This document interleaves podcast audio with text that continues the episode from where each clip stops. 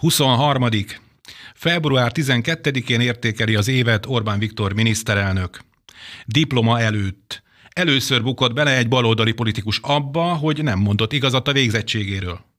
Immunválasz. Hatalmas felháborodást váltott ki egy pedofilokat mentegető cikk Amerikában. Üdvözlöm a kedves hallgatókat és az Alapjogokért Központ YouTube csatornájának a nézőit. Ez itt az Igazság órája, az Alapjogokért Központ és a Karcefem közös műsora. Mai vendégeink Párkányi Eszter, az Alapjogokért Központ elemzője, és Palóc André, a századvég vezető elemzője. Szervusz Eszter! Szervusz Imre, üdvözlöm én is a hallgatókat és a nézőket. Isten hozott a műsorban, kedves André. Köszönöm a meghívást, üdvözlöm én is a nézőket, hallgatókat. Én Círiák Imre vagyok, tartsanak ma is velünk. Egy héttel ezelőtt keresztül húzta a számításainkat a technikai ördöge, de ma ismét megpróbáljuk képben rögzíteni is az adást, amely az Alapjogokért Központ YouTube csatornáján lesz elérhető. Állítólag a félelmetes római légiókról jegyezték fel, hogy a legtöbbször, hogyha új ellenfélel találkoztak, akkor először vereséget szenvedtek, de nem adták föl, hanem másnap újra összeálltak, és legyőzték az önelégült ellenfelet. Ugye az ő példájuk lebeg a stábunk előtt is. Reméljük, hogy a mai adást hűséges hallgatóink már képpel is kiegészítve élvezhetik. És akkor fő témánk, 68 nap múlva országgyűlési választás és népszavazás is lesz vasárnap kivéve a momentumosoknak, mert nekik csak 67 napjuk van. Ugye némi magyarázat ehhez, akinek esetleg nem lenne meg a sztori. A koronavírusos Bárkizaj Pétert a múlt héten a Momentum elnöke Fekete Győr András helyettesítette, és ő találta azt mondani, hogy április másodikán le fogják váltani az Orbán kormányt, ami tényleg nagy teljesítmény lenne, tehát óriási teljesítmény, mert hogy április harmadikára írta ki a választásokat a köztársasági elnök Áder János. Szóval április harmadika az igazi idősza, ö, időpont. A, azt mondja, hogy 68 nap van odáig, ha jól számolom? Igen, Ugye? még, még 68 nap van vissza. És a hivatalos kampányidőszak az február 12-én kezdődik, és a szakértők segítségével kiszámoltuk ezt a 68 napot, és akkor tartja február 12-én a, a 23. évértékelőjét Orbán Viktor miniszterelnök. Ő volt az, aki meghonosította Magyarországon ezt a műfajt, ezt a, ezt a teljesség kedvéért mondjuk el. Szerintetek miről fog szólni a 23. évértékelő? Eszter? Hát általában így a választás előtt már egy felkészülése a jobboldali tábornak az, hogy meghallgatjuk miniszterelnök úrnak a beszédét. Tehát véleményem szerint itt most nagy bejelentésekre, gazdasági vagy más intézkedések bejelentésére nem lehet számítani, hiszen rövid időszak lesz akkor már vissza az országgyűlési választásig, viszont egy lelkesítő beszédre számítok a miniszterelnök úr részéről. Aztán meglátjuk, hogy előtte mit fog elmondani, mert ugye február 11-én pedig Gyurcsány Gyurcsány Ferenc a baloldal vezetőjeként tart egy évértékelőt. Igen, ez bejelentette, miután kiderült a február 12 ugye Orbán Viktor évértékelő, rögtön, rögtön, rögtön rákontrázott, hogy akkor ő is tart egy évértékelőt. André, szerinted mire számíthatunk? Kulcskérdés lesz szerintem a, a gyermekvédelem, mint téma. A kormányzat tavaly nyáron kitűzte egyik fontos témájául, és látszik, hogy nyilvánvaló, mivel egybeesik a, az országgyűlési választásra a népszavazás ebben a kérdésben, így valószínűleg ez meghatározó lesz. A másik talán a gazdaságvédelem és azok a, az eddigi intézkedések, illetve maga az a vízió, amelyen a kormányzat gyakorlatilag a koronavírus járvány alatt és azt követően munkahelyeket tudott megvédeni, illetve teremteni. Látszik, hogy most már többen dolgoznak valamivel, még annál is többen, mint amennyivel a koronavírus előtt állt ez a mutató, tehát 4, majdnem 4,8 millió ember dolgozik itthon, ami azért lényegesen magasabb, mint, mint mondjuk 2009-ben volt, amikor szintén egy válságos időszak volt a pénzügyi válság miatt, és akkor a baloldali gazdasági, hát mondjuk úgy, hogy kudarcos intézkedéseknek köszönhetően 3,7-3,8 millió körül volt ez a szám. Tehát azért látjuk, hogy mi a különbség, amikor a két gazdaságpolitika a gyakorlatban kell valamiféle válságos időszakot kezeljen. Azt gondolom, hogy ezen felül még kaphatunk, ahogy általában szokott lenni az évértékelőn egyfajta európai és külpolitikai kitekintés, egyfajta világértelmezés, hogy hol van a helyünk, milyen külpolitikai küzdelmek várnak hazánkra. Ugye itt elsősorban a gender ideológia merült fel az elmúlt időszakban, de lehet akár gondolni a rezsiárak kapcsán erre az új zöld politikai fordulatra Európában, ami szintén nem csak most, hanem várhatóan a következő években azért meghatározó lesz. A, és ugye valószínűleg várhatóan ugye a, a követendő irányvonal is föl fog merülni. Szerintetek itt mi mellett teszi le a voksát a miniszterelnök? Hát nyilvánvalóan a, a gender ideológiára ö, nemet mondunk. A népszavazás, a népszavazás kapcsán, kapcsán erről ö, lesz véleményem szerint szó. És hát ö, most mivel választásokra készülünk, ezért nem csak egy évnek az értékelőjére számítok, hanem az elmúlt négy évre, hogy mit ért el a jobboldali tábor az elmúlt négy évben, és hát valószínűleg elmondja azt, hogy mire számíthatunk a jövőben, hogyha megnyeri a választást a Fidesz-KDNP április harmadikán, tehát hogy milyen irányban folytatják majd a kormányzást. Szerintetek mi a választások tétje? André. Sokfajta tétje van. Ha messziről indítunk, vagy föntebbi szintről, akkor egy világkép, hogy mely országot képzeljük el a jövőben. Ez lehet ideológiai kérdés is, lehet kulturális kérdés is. A kulturális például lehet a tekintetben, hogy mondjuk egy migrációmentes országot képzelünk el, egy illegális bevándorlóktól a megvédett országot képzelünk el a jövőben, vagy egy olyan országot, ami gyakorlatilag meghajol a brüsszeli akaratnak, és teljesen átalakítja mondjuk a demográfiáját. De ezt feltehetjük ezt a kérdést úgy is, hogy olyan országot képzelünk el, ami kiszolgálja a nyugatot, folyamatos megfelelési kényszerben van annak, és gyakorlatilag minden olyan intézkedést, ami meghatározó, azt lényegében Brüsszelből importál, vagy a stratégiai ágazatait eladja, lásd energiaszektor, pénzügyi szektor, vagy akár médiapiac, vagy egy olyan országot, amit mondjuk az elmúlt 11-12 évben láttunk épülni, amely folyamatosan kiáll magáért, legyen az éppen brüsszeli nyomás, legyen az éppen a különböző pénzintézetek nyomása és hasonló. De nagyon praktikusan is meg lehet fogni ezt a kérdést. Olyan országot szeretnénk, ahol segély alapon segítünk az embereknek, vagy munkát adunk az embereknek. Ugye nem véletlenül beszélt annak idején a miniszterelnök 2010-ben már arról, hogy kormányzati cél az egy millió új munkahely, és ez most már sikerült is. Hiszen gyakorlatilag a keresztény szabadság, és alapvetően ez a kereszténydemokrata filozófia is azon uh, alapszik, hogy valakinek akkor lehet saját szabad akarata, hogyha nem kiszolgáltatott. Akkor nem kiszolgáltatott valaki, ha van munkája, hogyha a saját boldogulását a saját kezével, saját teremtő erejével tudja megoldani. Nyilvánvaló, hogy ez egy nagyon méltatlan és kiszolgáltatott helyzet, amikor valaki az állami különböző juttatásokra kényszerül minden hónapban. És persze lehet kritizálni, lehet mondani, hogy lehetett volna még többet, vagy még jobban, de azt kétségtelenül el kell ismernie szerintem még az ellenzéki érzelmi újságíróknak, vagy szakértőknek, hogy az a típusú munkalapú társadalom és a munkára való érték, mint, mint olyan, az igenis működött az elmúlt több mint egy évtizedben, és ennek az eredményei látszanak akár makrogazdasági szinten, akár pedig az emberek lelkületében. Nincs egyébként könnyű helyzetben a baloldal Magyarországon, és nem csak azért mondom ezt, mert hogy láthatólag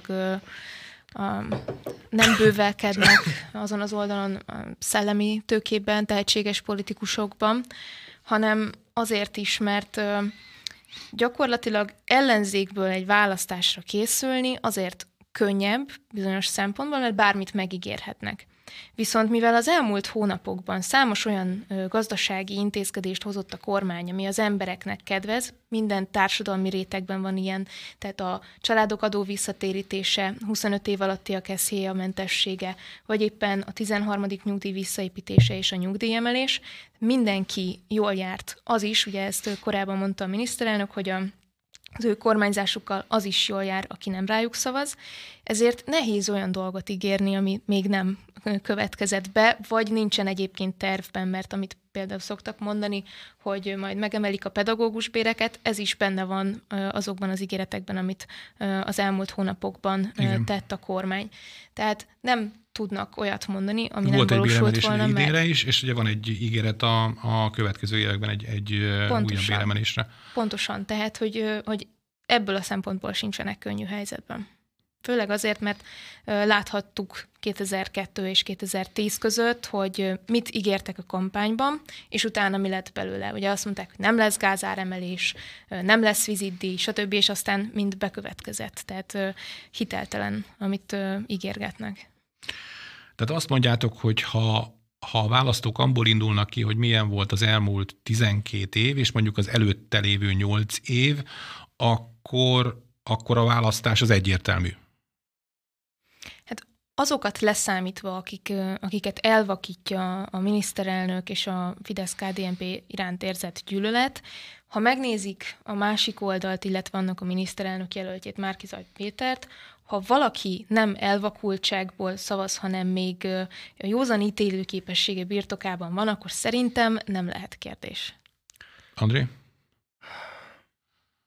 Szóval baloldal szerintem amúgy nem volna nehéz helyzetben, ha baloldali lenne most próbáltam fölidézni, hogy, hogy mely baloldali kormányzat valósított meg utána valóban baloldali dolgokat. Ez a Megyesi száz a Megyesi napja száz volt. Napja. Mondjuk annak csúfos nem csak politikai, hanem gazdasági kudart is lett a vége, mert nyilvánvaló, hogy a régi, régi iskolát vették elő, hitelből finanszíroztak rengeteg mindent. De ugye a Fidesz kormánya példája annak, hogy ezt meg lehetett volna csinálni jól is. Meg uh, azokat írtam fel magamnak, miközben gondolkodtam ezen, hogy a baloldal valójában se nem szolidáris, se nem nemzeti, viszont kulturális értelemben a nemzetközi baloldalnak fel, felült, ugyanis például viszi a multikulti elvet, viszi a globalista ötletet, a globalista ideát, viszi az LMBTQ jogokat, és egyfajta kulturális szembenállást próbál meg megvalósítani itthon. Tehát elfelejtette azt, hogy a baloldaliság mit jelent a hétköznapokban, viszont kulturális értelemben meg folyamatosan próbál szembeeszkedni a nemzeti kormánya. És érdekes ebből a szempontból Márkizaj Péter, aki ennek egy tökéletes prototípusa, neoliberális gazdaságpolitika, tagadja a rezsicsökkentést, szembe megy a 13. havi nyugdíjjal, szembe megy az ástoppal, a benzinástoppal, a hitelmoratóriummal, stb. sorolhatnánk napestig. Kulturális kérdésében nyilvánul megfojton. Szidja az embereket, minősít, fideszes szavazókat minősít, nyugdíjasokat, listát vezet bevallása szerint legalábbis zsidó származású emberekről, vagy éppen homoszexuális emberekről. Tehát, hogy ezek mind-mind ilyen, ilyen kulturális frontok, amelyeket folyamatosan Márkizaj De lehet ezzel nyerni? Azt gondolom, hogy nyerni nem lehet, címlapra kerülni, hergelni lehet. Uh-huh. A kettőt sokszor összetévesztik. Ez ugye pont azért van, mert nagyon gyengék a, a politikai gondolatok a baloldalon, ez nem most kezdődött. Lényegében ezt a munkát nem végezték el az elmúlt 12 évben. Viszont ezzel egy időben a saját baloldali médiájuk hatása alatt vannak.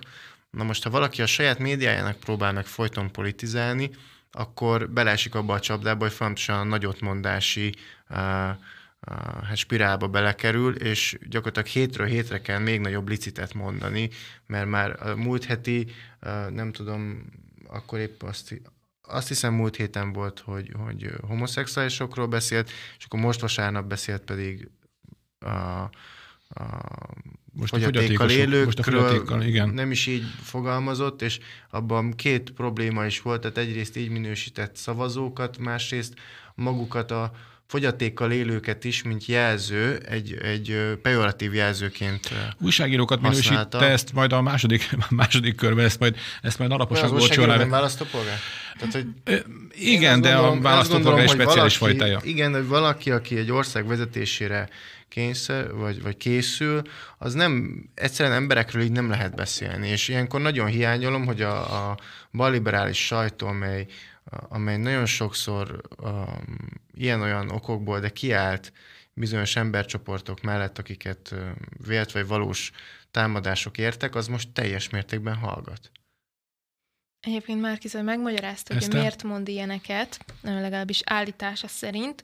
Ő így akar bekerülni, ahogy ő mondta, a fideszes propaganda sajtóba, hogy foglalkozzanak azzal, amit ő mond, és akkor ő így el tudja jutatni az üzeneteit a választókhoz. De akkor ez az üzenet, hogy, hogy listázás, hogy megvalósítja, amit Gyöngyösi Márton szeretett volna, vagy hogy az az üzenet, hogy ostobák vagyunk mind, tehát hogy egyszerűen felfoghatatlan, hogy ez az ember Hát vannak olyan baloldali kampányszakértők is, akik szerint jobb lenne, hogyha ilyen üzeneteket senkinek nem juttatna el, hanem magában tartana. Hát ezért van az, amit André említett, hogy elhallgatják.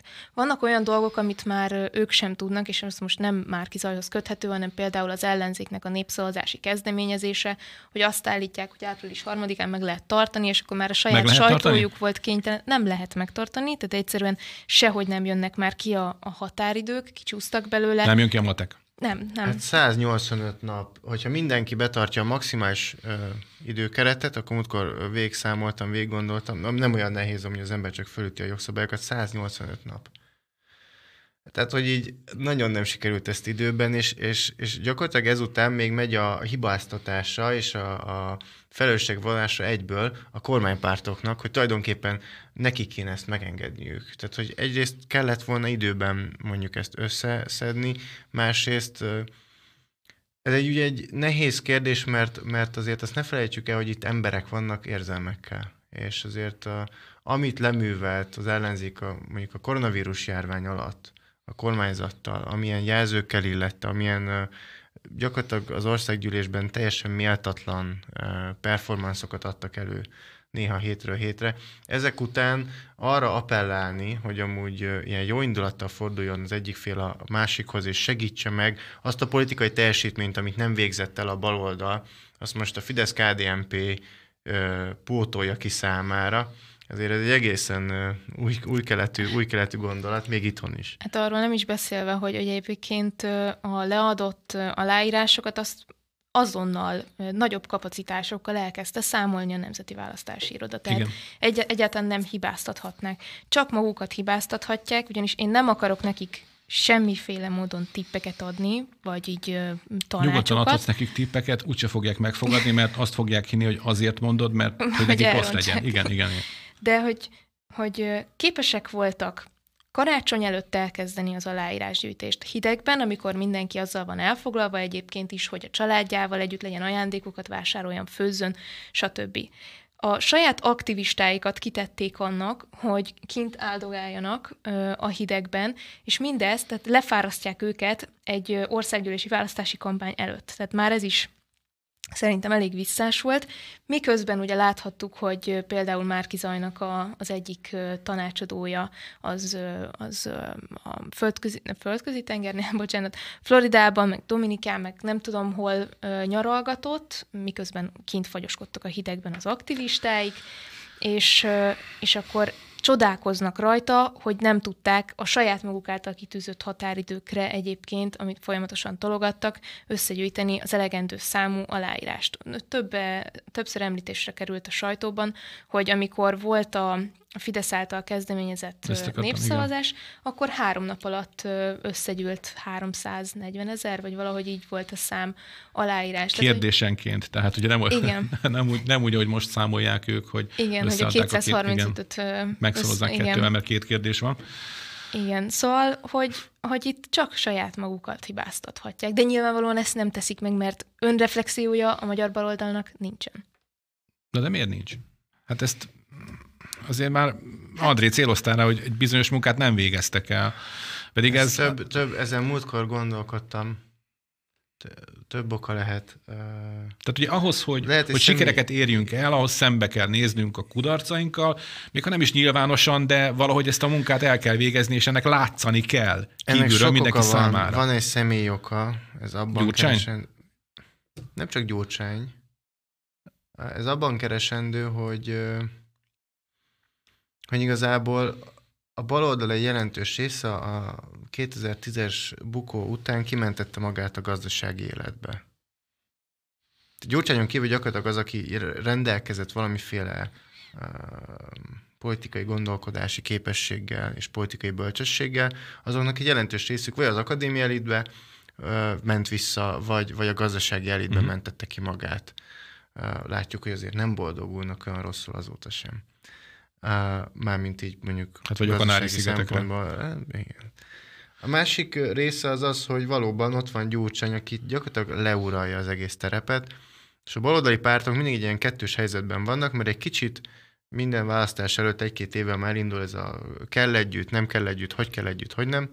De a vége mindig az, hogy valójában egyszerre van egy ilyen kettős akarat bennük, mert egyszerre fontos, hogy hogy, hogy diadalt arassanak a kormányzat fölött, másodfelől pedig az igazán fontos azért mégiscsak az, hogy a pártból hányan jutnak be a parlamentbe. Mert itt fizetések vannak, bizottsági helyek, szakértői helyek, frakcióiroda, sorolhatnám.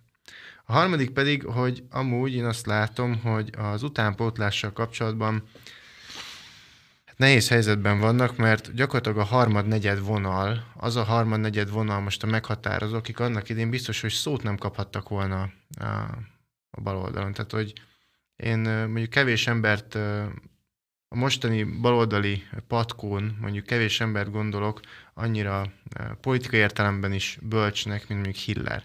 Most ehhez képest ebben a pártban Tóth Bertalan az elnök, akitől nem hallottunk önálló gondolatot az elmúlt parlamenti ciklusban. Nem Sőt, hallottunk. magát ismételgeti a beszédeiben. Igen, tehát hogy rettenetesen Tényleg? kellemetlen. Hát, rettenetesen... Előadott kétszer, nem tudom, hogy egymás utáni évben, vagy egy az megelőző évben, de ugyanazt a beszédet elmondta. Hát igen, mert valószínűleg ő sem emlékezett rá, meg hát, remélte, ide... hogy a hallgatók sem. Annak hogy... idején voltak ilyen újságíró kollégák is, akik leadták minden évben ugyanazt De a viccet félretéve, tehát például ebben a pártban azért tehát volt pár olyan ember, aki, aki fölött, vagy a szellemi teljesítménye fölött azért, azért többen kalapot emeltek annak idén, ez most nem látszik, és a jobbikban is, hogyha megnézzük, a mostani vezetés pár évvel ezelőtt a harmadvonalban volt, mert, mert nyilván a, talán politikai értelemben a tehetségesebbek nem engedték őket oda. Most, le, most például ott is ugye kivált most már több első másodvonalas politikus, és most nem véletlen, hogy ilyen Jakab félék tudják irányítani a jobbikot. A, DK az egyedüli olyan párt, ami amúgy szervezett, jól felépített kommunikációja van, egységes, nem nagyon hallani kiszólásokat. Tehát a párt egy irányt visz. Nem nagyon hallani, hogy, hogy a DK-s politikus ezt mondja, a másik DK-s meg azt mondja. És amúgy az is világosan látszik, hogy, hogy szemben a többiekkel Gyurcsány sokkal türelmesebben játsza ezt, a, ezt az egész történetet. Türelmes Gyurcsány? Én azt gondolom, hogy türelmes, mert annak idején volt egy nagy vállása, kiléptette a, a platformját az MSZP-ből, nagyon szépen lassan átszervezte az MSZP-s uh, uh, helyi szervezeteket a DK-ba, nagyon szépen lassan először éppen, hogy uh, parlament közelére mérték őket, most meg már a legnagyobb ellenzéki párt. Tehát, hogy, és gyakorlatilag az áttörés az 19 LP volt. Én azt gondolom, hogy Gyurcsány hogy ebből a szemben türelmes, egyrészt van ideje, van pénze, és van elképzelés arra, hogy mit szeretne. Számára szerintem, ami a legfontosabb cél alapvetően, egyértelműen a dominancia a bal oldalon. Az, hogy ők majd mikor nyernek, az egy másik kérdés szerintem neki. Először az a fontos, hogy a bal oldalon egyértelmű legyen, hogy ki a főnök. Szerintem ez most már sikerült. Az ellenzéki közös lista meg majd ebből a szempontból egy nagy mutató is lesz, amivel megjegyzem, megígérték, hogy kijönnek szintén tavaly, még mindig nem sikerült. Eszter? Hát az ellenzéki közös lista alakulása szerintem, bár nem látunk be a színfalak mögé, azért sejtéseink lehetnek róla, hogy a Bangóné ügy kapcsán. Hm. Én meg vagyok győződve róla, tehát hogy ugye nem árulta el a Mandiner, hogy ki volt a forrás, én, hogyha lehet tippelni, akkor MSZP-sekre tippelnék, mert Azt azért... Azt írták, hogy Csepeli szocialista. Hát, hogy jól ismeri a, a csepeli szocialistákat. Játszunk egy zenét, és akkor utána kivesézzük Bangónit, mit szóltak hozzá. Jó. Jó? Oké. Okay. Önök az igazság óráját hallgatják a Karcefemen, műsorunk hamarosan folytatódik. Ez itt az igazság órája a Karcefemen, Párkányi Eszterrel, az Alapjogokért Központ elemzőjével és Palóc Andréval, a századvég vezető elemzőjével, a szerkesztő műsorvezető Círják Imre. Ahogy már utaltunk rá az előző részében a műsornak, a Mandiner írt róla szombaton először, hogy egy névtelenségbe burkolózó, ugye cseppeli szocialistákhoz közel álló forrás szerint Bangóni Borbé Ildikónak, MSZP-s képviselőnek és képviselőjelöltnek nincs diplomája, hiába állítja ennek az ellenkezőjét. Vasárnap pedig az MSZP közölte, hogy kizárták a pártból Bangónét, mert megtévesztette a közvéleményt az iskolai végzettségével kapcsolatban. Ahogy Eszter is utalt már rá, Bangoninak voltak már ügyei, akkor miért pont ez az ügy verte ki a biztosítékot az MSZP-be? Ugye ő, ő volt az, aki patkányozta a fideszes szavazókat, vagy éppen a nemzetközi közvéleményt tévesztette meg az MSZP székházában, azzal kapcsolatban, hogy őket lefektették a földre, tarkóra tett kézzel, és ott az MSZP és biztonsági őrök így bántak volna velük, miközben ez egy fikció volt. Hát, ö, ugye, ahogy említettem, 45 befutó listás helyre számítanak. Most a, az országgyűlési képviselőknek az önéletrajzukat azt a ciklus kezdetén szokás feltenni az országgyűlés honlapjára, tehát ez 2018. Egy, egy hírtévés műsorban újságíró utalt rá, hogy már egy, egy MSZP-s elnökségi cirkuszban felmerült ez az ügy. Tehát, uh-huh. hogy mhm. tudhattak róla korábban is. Ezt nem csak most tényként mondjuk, csak igen, azért mondom, hogy nem véletlen, hogy ez most a közös listaállítás alatt került elő ez az ügy, hiszen azzal, hogy őt kizárták ö, a pártból, neki már nem kell helyet biztosítani. Tehát, Ennyire erősek lennének az ellentétek belül? Szerintem igen. Tehát, minden, tehát mivel véleményem szerint nem számítanak győzelemre, az egyetlen túlélési taktika az az, hogy bekerüljenek a parlamentbe, mm. és további az a biztos. négy évig túl tudjanak élni valahogy.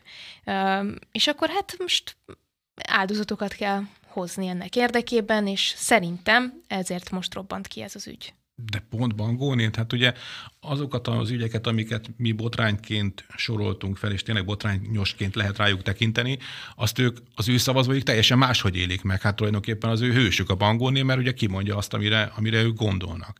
Tehát ilyen egyszerűen kiejtenének egy ilyen régi harcost? Hát de hogyha ha egy népszerű politikusról van ö, szó, tehát ő magáról is úgy gondolja, hogy népszerű, akkor minek hazudik a végzettségéről? Mert akkor nem amiatt kedvelik mondjuk az MSZP-s szavazók, hogy neki milyen végzettsége van, legalábbis állítása szerint, hanem amiatt, ahogyan viselkedik és amit mond. Most ezt nem minősítjük, hogy szerintünk milyen, de uh-huh. lehet, hogy valaki ezért kedvelte. Biztos, hogy Bangolni nem a gazdasági tudása vagy a helyesírási képessége miatt kedvelte bárki.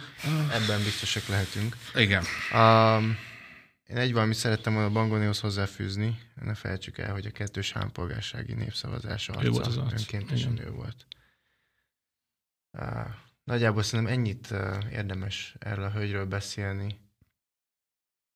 E, az egész ügy rettenetesen méltatlan. Az egy másik kérdés, a bal oldalon úgy tűnik hagyománya van össze-vissza hát írogatni arról, hogy kinek mi a végzettsége. Hajnal Miklós is közgazdászként hivatkozik magára, úgyhogy nem végezte el. Karácsony Gergely is annak idén a nyelvvizsgájával kapcsolatban kényszerült Hiperpasszív angol nyelvtudás, igen. Ezeket azért, azért mm-hmm. nem értem. Tényleg a PhD fokozata sokkal, de sokkal uh, hát uh, keményen megítélés alá esik, mert az három év kemény munka minimum, amit ő magának megelőlegezett. Bár látjuk, hogy Márkiza is osztogatja a doktori fokozatokat. Jutsa fórumon a hát Csárdi. Tényleg, szegény Csárdi, Csárdi arcára volt írva, igen. arcára igen. volt írva, hogy mennyire kellemetlen érzi magát, de szóval a viccet félretéve azért én azért nem értem az egészet, mert alapvetően nem is elvárási politikussal szemben, és nem is gondolom, hogy egy politikus attól jobb, vagy kevésbé jobb politikus, hogy milyen végzettséggel rendelkezik. Az, hogy a, a adott esetben erről tudhattak, és akkor a belső szoci játszmák, ahogy a műsor első fejben említettem, ne felejtsük el, hogy itt az előbb szervezetekről beszéltünk, akkor itt lehet az egyénekről is beszélni. Egyénileg, valak, tehát hogy ugye fontos eldönteni, hogy mi a fontos mondjuk egy ellenzéki politikusnak egyénileg az ellenzéki közös győzelem, a pártja nagyobb arányban szerezzen mondjuk mandátumokat, mint a többi pár, vagy a személyes bejutása. Most ezek sorrendjét direkt így mondtam, de lehet, hogy ez pont fordítva van. Hát attól függ, mi a helyzet. Van-e esély győzni például? Én azt gondolom, Mármint ország, országosan az ellenzéknek.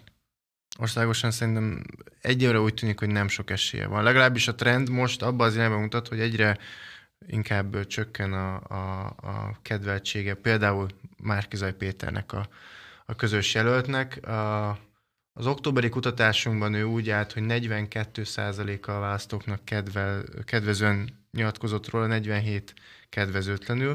Ez mostanra, január közepére 33-ra esett vissza, aki kedvezően nyilatkozik róla, és 59-re emelkedett a kedvezőtlen. Uh-huh. A, az októberi az egy, az egy mínusz 5, hogyha megnézzük a, a két számot, az egy, az egy ahogy a elhíresült sorozatban mondták, nem jó, de nem is tragikus. Uh-huh. Ez a mínusz 26, erre azt szokták mondani, hogy nehe, innen nehéz visszarántani. Innen szép a győzelem? Innen azt gondolom, hogy innen szép jelöltnek maradni, innen szép... Szerinted ez még mindig fölmerül? Mert ugye kiálltak, két hete kiálltak mögötte. Kiálltak mögötte, és valóban ilyen, igazából kettős csapda helyzet van. Ő az előválasztást persze mondjuk visszalépéssel, de végül is megnyerte. Így levenni Éppen a felmérésekre lehet. hivatkozva éppen léptette a, vissza Éppen a senki által nem megismerhető, mint publikusan nem megismerhető felmérésekre hivatkozva. A, tehát ő ebből a szempontból van csapdahelyzetben. Uh-huh. Márkizaj Péter meg úgy van csapdahelyzetben, hogy hát se pártja, se frakciója nem lesz, uh, igazából még a, a, az sem sikerült átvernie, hogy a, az általa ugye ötlet volt, hogy, hogy roma képviselők jó helyre kerüljenek. Ez sem sikerült, ezt, nem, ezt sem engedték nekik Gyurcsányék. Hát innentől kezdve gyakorlatilag úgy, úgy tűnik, hogy ez egy, ilyen, ez egy ilyen nagyon rossz érdekházasság, ahol, uh, ahol egy valami látszik a közös pontnak, abban viszont nagyon látszik, hogy közös ponton vannak, uh, Gyurcsány és, és Márki Zaj, rezsicsökkentésre utasítása, migráció, 13. havi nyugdíj, ezek olyan kérdések, amikből úgy látszik, hogy, hogy vinnél tovább a egészségügy. Egészségügy privatizálása, kórházbezárások. Úgy tűnik, hogy, hogy ebben közös, tehát hogy gyakorlatilag a, a gyurcsányi kormányzat, az nagyon tetszik Márkizaj Péternek, a gyurcsányi pártpolitikával nem tud mit kezdeni. Ugye lényegében ezt látjuk megvalósulni. Ez, és ez, ez egy jó példa, hogy egy rossz érdekházasság, itt még a vállás sem merülhet fel. ugyanis a választópolgárokra bízták, hogy ki legyen a közös ellenzéki jelölt. Aha. Innen nem tudnak visszalépni, mert megígérték, hogy az ő választásukat tiszteletben tartják. Ha most leváltanák, akkor a saját szavazóikat köpnék szembe. Tehát ezzel nem tudnak mit kezdeni. Hobbiból majdnem minden este nézem az ATV-n az egyenes beszédet, hogy lássam, hogy hogy... Jó az egyébként, persze. Igen, hogy, hogy mit mondanak a, az ellenzéki politikusok, és azt vettem észre, hogy Márkizaj Péterről szinte semmit. Tehát, hogyha nem ő van bent a stúdióban, vagy nem kérdeznek rá az ő személyére, vagy állításaira egy-egy politikusnál, akkor nem kerül szóba, hanem csak a közös ellenzékről beszélnek. Szerintem ez egy tudatos stratégia. Hát mit lehetne róla mondani? Most én nem vagyok baloldali politikus, egyetem politikus, nem vagyok baloldali politikus, végképp nem, de hogyha bemennék, és Márkizai Péterről kéne beszélni, a harmadik mondat valószínűleg arról szólna, hogy éppen mondjuk most mit mondott uh, zsidó honfitársainkról, homoszexuálisokról, Fidesz szavazókról, tehát, hogy azért itt, itt három mondat után a védhetetlen arénában találja magát az ember, Szerintem ez is kerülik, és látszik is, hogy most már kapott két volt ATV-s műsorvezetőt felvigyázónak, hogy próbáljanak vigyázni arra, hogy mit mond. objektív újságírók, akik... A szegények nem voltak fölkészülve, hogy a, a koronavírus miatt ugye online nem tudnak találkozni, és online külön voltak, csak Igen. egy videó kapcsolatban, és így nem tudták kontrollálni kellően a most vasárnapi megszólalást. Pedig próbálkoztak, ugye kérdések már nincsenek, tehát már senki nem küld kérdéseket, amire válaszoljon a jelölt úr. Um, tehát mindig ide lyukadunk ki Márkizaj Péter kapcsán. Ugye most Indiába küldeni az embereket szemműtétre, majd egy millió forintos nyomra vezetői díjat ajánl föl annak, aki, aki aki bebizonyítja azt, hogy ő Indiába küldte az embereket. Szerintem a hallgatókat biztatjuk, hogy, Igen, hogy ezt, ezt a lehetőséget el... ne hagyják ki, hanem Igen, talán, jelentkezzenek talán a pénzért. Bohár Dániel tette ki az oldalára a videót, hogy ezt nyugodtan így van, küldjék így át, van. adja a lehetőséget. Így van, küldjék át, és, és jelentkezzenek a, a pénzért, majd azt mondja, hogy ő tulajdonképpen Szegedet értett, Makó helyett, illetve vagy, vagy India helyett. Tehát teljesen lehet így zavaros kommunikáció? Hogy fogalmazhatunk így finoman? És értéksemlegesen? Vagy, vagy szerintek mi ez, amit csinál? Hát nem lehet már követni, hogy hányszor mond ellent önmagának. Mi, mi megpróbáljuk, így elemzőként. Nyilván, persze.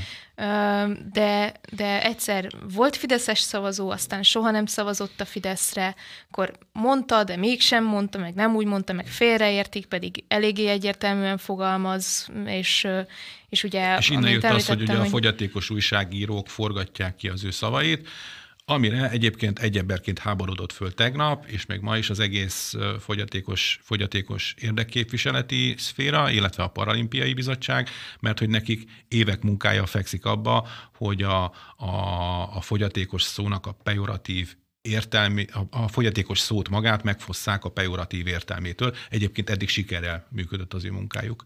Szerintem Márkizaj Péternek a személyisége egyszerűen nem engedi azt, hogy ő belássa azt, hogyha valamiben hibázott. Amikor megpróbált valamiért bocsánatot kérni, akkor is közölte, hogy egyébként ő bocsánatot kér, de őt félreértették, tehát, tehát így nem, nem kért igazából Akinek nem megy a őszintén kérés. elnézést.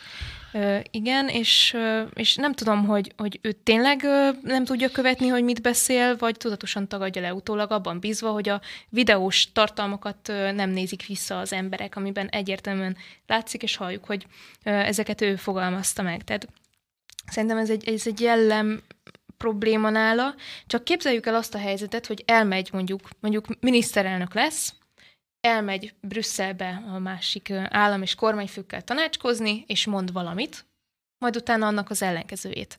Milyen fényt vetne Magyarországra a nemzetközi porondon, hogy nem tartja a szavát bizonyos kérdésekben, vagy utána még le is tagadja. Ezzel azt immanensen azt állít, hogy a másik fél hazudik. Tehát szerintem nagyon-nagyon veszélyes lenne a, a jövőben. Hát volt már ilyen baloldali miniszterelnök, aki, aki ezt csinálta, tehát, hogy nem mondott igazat. Szerintem Igen. magunkra amúgy értek egy hibát, de magamra biztosan. Hogy komolyan pedig? veszük ezt az embert. Én szerintem nem szabad komolyan venni ezt az embert. És Oszkó amúgy... Péter mondta azt, hogy minősítette őt először, hogy azt mondta Oszkó Péterre, hogy futóbolond, aztán persze visszavonta. Igen. Amikor Oszkó a... Péter például az a típusa a baloldali politikusoknak, aki kimentette magát a gazdasági életbe. Sok Igen. sikerre. De hogy a viccet félretéve, ha nyer is a baloldal, én nem gondolom, hogy Márkizai Péter lesz a miniszterelnök, ugyanis mi történik ekkor? A frakciók kell megállapodjanak, és a parlament választja a miniszterelnököt. Tehát jó reggelt kívánok, ez nem az Egyesült Államok. Tudom, hogy Márkizaj Péter szeretné, sőt, leginkább ő, ő mindent, mindent, mindent úgy gondol, hogy az a legjobb, amit ott látott, és pont úgy. De hogy uh, itt igenis a parlamentben dől el, a parlamenti arányoknak megfelelően, hogy, hogy ki alakíthat kormányt. És egyszer azért Gyurcsánynak is volt egy, egy elszólása, hogy ja, persze, nagyon jó dolog ez az előválasztás, stb. De az igazából a parlament dönt. És ezzel azért pontosan jelezte a Gyurcsány, hogy egy reklámember, nagyon jó, plakátokon most jól mutat, meg, meg, meg hetente tarthat sajtótájékoztatót, Gyurcsány szépen a háttérben van, nem is halljuk ezt az embert. Pont ő, aki az egyik legnagyobb debattőr a baloldalon, most a háttérben van, és nekem meggyőződés, hogyha baloldal nyerne, akkor így vagy úgy, de a végén úgy alakulna, hogy Márkizai Péter ott ülne egymagában, frakció nélkül, független képviselőként, és nézelődne, hogy mi a helyzet. Gyurcsány Ferenc meg mondaná, hogy na, akkor mi vagyunk a legnagyobb frakció, tehát vagy, vagy mi adjuk a miniszterelnököt, legfeljebb mondjuk a feleségével megosztoznak, ezt el tudom képzelni az Underwood házas párról, hogy, hogy fele-fele, de én azt gondolom, hogy ha nyerne a baloldal, Gyurcsány lenne. Gyurcsány? Igen. Én úgy gondolom, hogy ez a téma még 68 napig biztos napirenden lesz nálunk is itt a műsorban. Most következzen progresszív hírünk. Ma is az Alapjogokért Központ összeállításából választottunk. Hatalmas felháborodást váltott ki a USA Today január 10-én megjelent írása.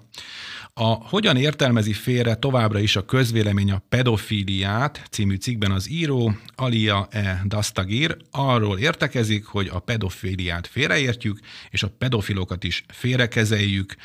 A pedofiliát és a pedofilokat mentegető cikk óriási felháborodást váltott ki még a jelenlegi helyzetben is az USA-ban. Tehát működik még szerintetek ezek szerint valamilyen módon a társadalom immunrendszere az a, a tengeren túl? Hát, Eszter? Nagyon, nagyon remélem, hogy igen, ez, ez egy példája annak, hogy azért nem lehet mindent lenyomni az embereknek a torkán. Ugye a cikkben arról értekezik, hogy meg kell különböztetni pedofilokat és gyermekmolesztálókat, mert ugye a gyermekmolesztáló, aki ki is éli a pedofil vágyait, és a, a pedofilok, sima pedofilok, azok meg nem. Nincs különbség. Nincs különbség a kettő között. Tehát az, hogyha valaki pedofil, és nem konkrétan ő molesztálja a gyermekeket, hanem mondjuk ilyen, ilyen kiskorúak molesztálásáról készült fotókat, videókat néz, akkor közvetetten hozzájárul ahhoz, hogy egy gyermeknek életre szóló traumát okozzanak. Tehát azt gondolom, hogy bármiféle mentegetése a pedofiloknak az elítélendő, határozottan ki kell állni ellene. Magyarországon is láttunk már erre példát, például a HVG hasábjain. Tehát ilyenkor egyébként mi nagyon régóta az Alapjogokért Központnál régóta figyelmeztettünk arra, hogy az érzékenyítés mondja, mondja, következő ez foka a, vége. a pedofília lesz. Vagy nem is a vége, hanem a következő foka, igen. A következő, mert ugye mindig kell találni újabb áldozati csoportokat, akiknek az érdekében ki lehet állni, és akkor most már túl vagyunk a homoszexuálisokon, a transzexuálisokon, jöhetnek a progresszív baloldalon a pedofilok. Ugye megpróbálják őket úgy beállítani, minthogyha szegény, szerencsétlen áldozatok lennének, saját vágyaiknak az áldozatai nem tehetnek róla, ez csak egyféle szexuális orientáció, ugyanolyan, mint a többi a szivárványos zászló alatt.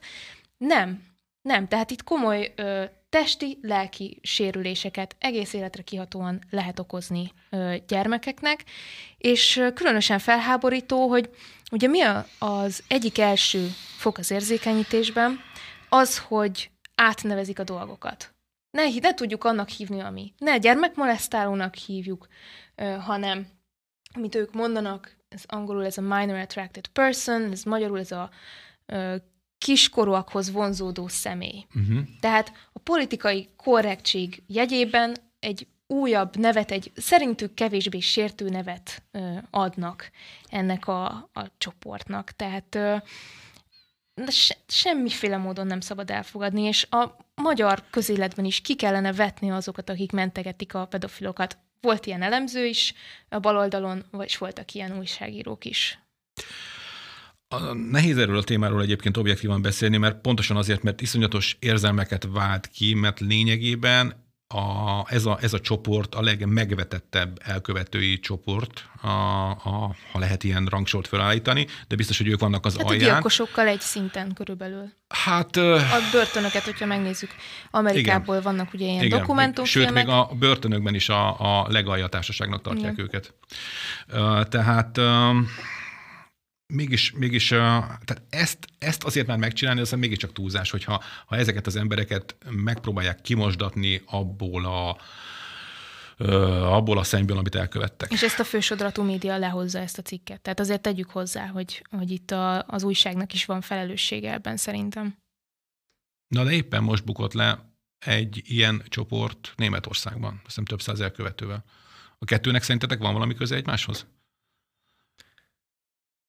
Abból a szempontból lehet, hogy van, hogy, hogy látjuk, hogy a probléma jelen van. És ez azért fontos, mert, mert igenis arról kell beszélni, hogy ez nem valami, valami eldugott dolog, ami, amiről csak így beszélnek emberek, hanem ez egy, egyrészt egy gondolati frontja is van ennek, amit például ez az újságíró uh, is vitt, hogy átnevezni dolgokat, hogy, uh, hogy elkezdeni megmagyarázni megbocsátatlan bűnöket. A másik meg van egy gyakorlati része, hogy igenis a pedofil bűnözésnek sokféle formája létezik, és a mai napig gyakorolják ezt emberek. Éppen ezért fontos egyrészt különbséget tenni, hogy például miről fog szólni a népszavazás. A népszavazás, népszavazás igen. nem arról szól, hogy beleszólna bárki, hogy felnőtt emberek egymással milyenféle uh, intim kapcsolatot létesítenek, de arról igenis szól, hogy gyermekekkel szemben vannak dolgok, amik vörös vonalon túl vannak, nem megengedhetőek, illetőleg gyermekekkel szemben a szexuális nevelés is, vagy a gyermekekkel kapcsolatban a szexuális nevelés kinek az elsődleges joga? A szülőé, ahogy állítja és szeretné a kormányzat ezt rögzíteni, vagy pedig különböző olyan csoportoké, amelyek adott esetben felvethetik a, azokat a kérdéseket egyes ilyen alkalmakkor, hogy mondjuk mi az, ami egy gyereknél belefér, vagy nem. De azt gondolom, hogy, hogy elvonatkoztatva, vagy, vagy próbálva nem, nem érzelmileg ebbe belevonódni, igenis az fontos, hogy gyerekekkel kapcsolatban nem megeng semmiféle szexuális tartalom, készítés, megosztás, hát még közeledés és hasonlók, és nem, nem is szeretném folytatni a sor, mert nem is vagyok annyira szakértőnek a dolognak, és nem is szeretnék, hiszen ahhoz, ahhoz olyan dolgokba kéne belásni a magát az embernek, ami, ami ah, számomra igen. Kevésbé, kevésbé megengedhető, vagy oké. Okay. Szóval hogy ez az egész egy vörös vonalon túl van, és ezt nem szabad hagynunk, hogy ezt a vörös vonalat akár csak ö, rózsaszínné, hát még fehéré halványítsák. Tehát ezt egyáltalán nem szabad hagyni.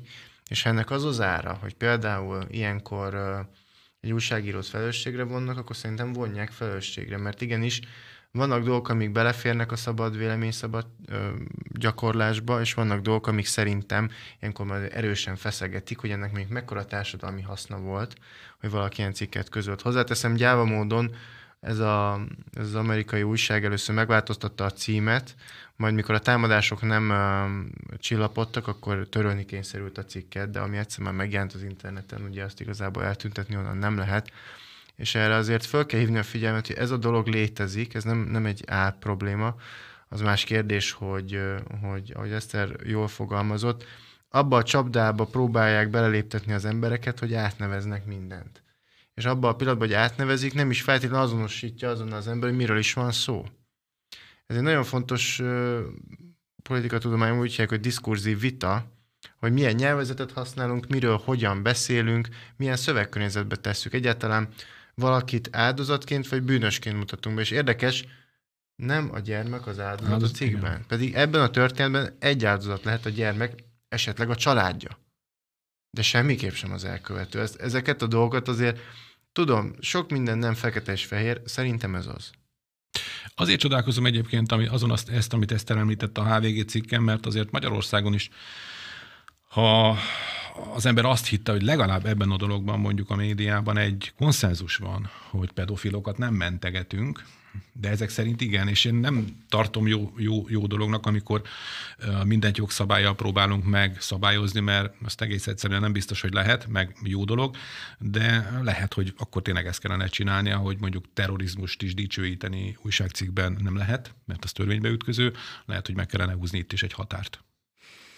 Az a szerencse, hogy, hogy a magyar társadalomban is van erre immunválasz. Tehát amikor a gyermekvédelmi törvény megszületett, nagyjából a körül az Alapjogokért Központnál csináltunk közvéleménykutatást, mit gondolnak az emberek, hogy szükséges-e szigorítani a pedofil bűnelkövetést, és több mint 90% azt mondta, hogy igen. Most az, hogy aki azt mondta, hogy nem, azt nem tudom, hogy mire gondolt, de, de a magyar társadalomban tehát pártokon átívelő konszenzus van ebben, és tényleg szerintem ennél nehezebb, nagyobb mértéket mérni, bár szerintem százszerzelékos kellene legyen.